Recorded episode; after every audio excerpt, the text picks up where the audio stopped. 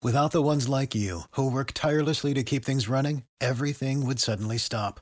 Hospitals, factories, schools, and power plants, they all depend on you. No matter the weather, emergency, or time of day, you're the ones who get it done. At Grainger, we're here for you with professional grade industrial supplies. Count on real time product availability and fast delivery. Call clickgrainger.com or just stop by. Grainger for the ones who get it done.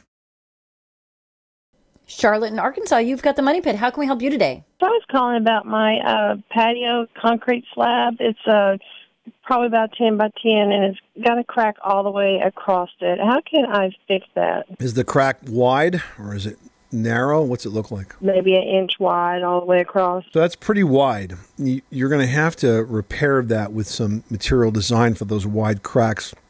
Quikrete, Q U I K R E T E, has a number of products that are available to address that. Because it's such a wide crack, what you're going to want to do is press into that crack um, a foam rod called a backer rod. And it's like a foam tube that is squishy, and you push it into that crack. And so it sits about a quarter or a half inch below the surface. And then when you apply the sealant, it kind of floats over that. And this way, you won't be like filling up this deep hole with a lot of expensive caulk or other type of sealing compound. You're only going to fill out the space that's on top of that backer rod.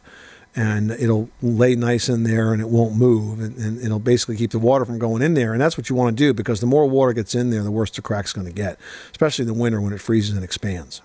So, but it's got grass and, and mud up in there right now. So I Um, need to. you're going to want to clean that out. I would just get in there with like a screwdriver and maybe a shop vac and try to you know clean out that area as best you can.